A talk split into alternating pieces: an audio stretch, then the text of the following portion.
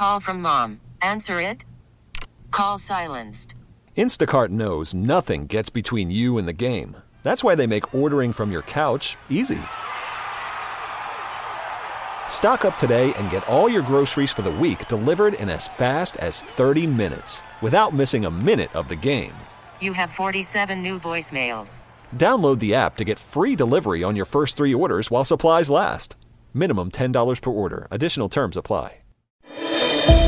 What's driving the conversation in California today?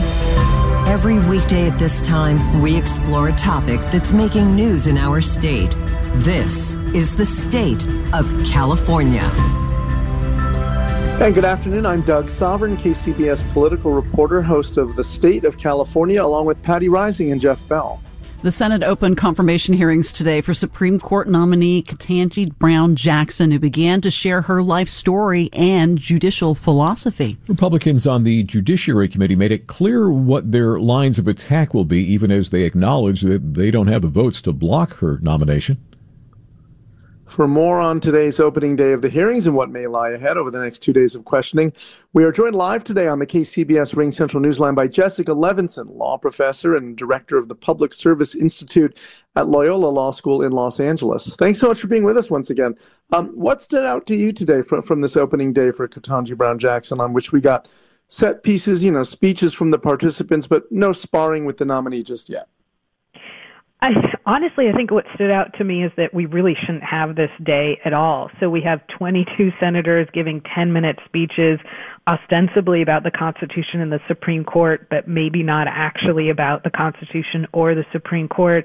I think we saw, you know, to be slightly more serious, what we saw is that Senate Democrats essentially read Judge Jackson's resume with feeling and emotion, which is basically what they should do in this circumstance. And Senate Republicans coalesced around a few lines of attack, as he said in the introduction. I think the idea that she's soft on crime, the idea that she's funded by dark money, and then we heard a lot about um, somebody who's already on the Supreme Court. We heard a lot from Senate Republicans saying this isn't going to be a circus like Justice Kavanaugh's hearing. So interesting how the ghost of those Kavanaugh hearings really loomed large. Professor, I'm curious for your thoughts as to what uh, Judge Jackson herself had to say today. She she pledged to be neutral and nonpartisan in the court. Was was that enough to satisfy Republicans at this point?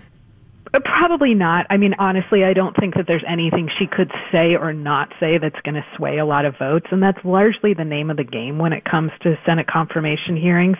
I mean, this is a Chief Justice John Roberts wrote this in a memo trying to advise Justice Sandra Day O'Connor when she was going through her nomination process, where he basically said, try not to get into any specifics but just answer in a smart way. And that's going to be the name of the game, avoiding specifics, saying she's going to be neutral. Everybody says they're a blank slate until they walk into those chambers and then, you know, suddenly they're allowed to have the philosophies that of course they've had their entire lives. So she mentioned this in her remarks, but she has been confirmed by the Senate three times already. Uh, how could this time be different? Well, it's interesting. I think we're already hearing from people like Lindsey Graham, who voted in favor of her confirmation for the D.C. Court of Appeals.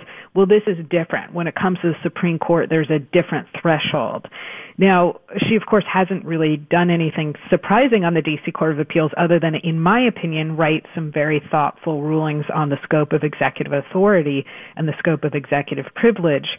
But I think you're seeing Republicans lay the groundwork for why three of them voted in favor of her confirmation to the Court of Appeals, but now maybe won't do this for the ultimate uh, Court of Appeals, the nation's highest court.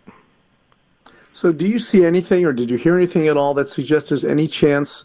she won't be confirmed to the high court. I mean, even with no Republican votes, you're probably looking at 50 50 and then Kamala Harris breaking the tie. But there's a good chance she will still get a couple of Republican votes. So, you know, I feel like save the tape for when something really surprising happens and I'm on record saying absolutely not, she's going to sail through.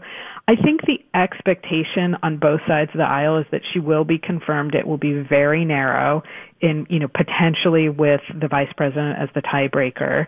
And if you listen to Senate Republicans, I really didn't hear from them.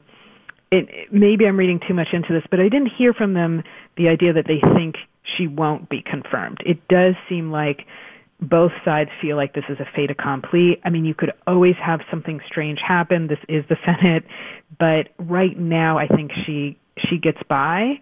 Um, and there probably aren't a lot of big surprises. We could probably, frankly, script out the next three days uh, with some accuracy.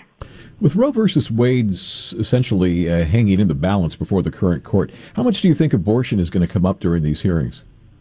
So I think that everybody in the room probably understands that Roe v. Wade will no longer be the law of the land by the time she gets on the court. That's my prediction that the court will overturn Roe at the end of June, beginning of July, and she's not set to take the bench until right around then. So, but that doesn't mean they won't ask her about it. Everybody knows that, you know, her views could affect, if particularly if she's on the bench for 40 years, her views could affect what happens to this doctrine in 20 years, 30 years, 40 years. So they'll still ask, and she still won't answer, as every other nominee still doesn't answer. They say it's settled precedent, and in this case, I think even more so than in other cases, she'll say this is before the court. I can't weigh in, and that would be improper. You mentioned in your initial r- remarks uh, how much Brett Kavanaugh's confirmation process came up today. Is there anything in place structurally that would prevent, or, or could there be put in place anything structurally that would prevent that from happening in the future?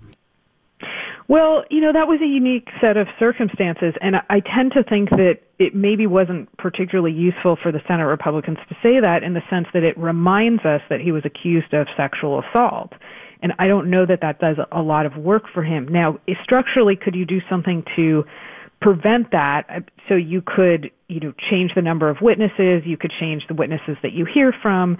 You could alter the scope of investigations. There's nothing in the Constitution that says it has to be four days. The first day has to be senators giving speeches. The next two days are a question and answer. So you could make this much shorter.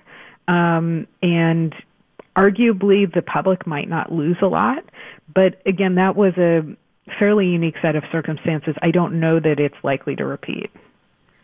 Well, there's nothing in the Constitution that says you have to have confirmation hearings at all, right? I mean, this is a fairly exactly. recent phenomenon over the last century or so. Um, I'm wondering, you know, Justice Thomas is in the hospital. By all accounts, he's going to be fine.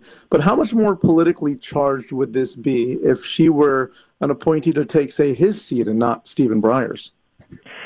Well, you know, it's such a good question. I mean, it would still be a at that point five to four conservative court, but of course, when we do have uh, replacements that either change the balance of power or would change the um, that particular seat, then they tend to be more contentious. I, I will say that you know the confirmation hearings just have changed a lot over the past decades. It used to be you know, are you qualified? And even if you didn't agree with a person's philosophy, then you would, in many times, vote to confirm them. That's not the case anymore. It's just going to be very narrow.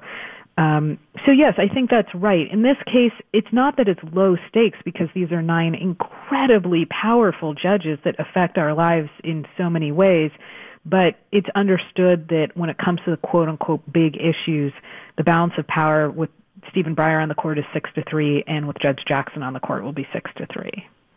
All right. Well, thanks so much. We'll watch it over the next couple of days and see what lays ahead. Jessica Levinson, law professor, director of the Public Service Institute at Loyola Law School in Los Angeles, on the opening of confirmation hearings today for Judge Ketanji Brown Jackson to the U.S. Supreme Court. You can hear the state of California every weekday at 3:30 p.m. It's also available on the Audacy app and wherever you get your podcasts.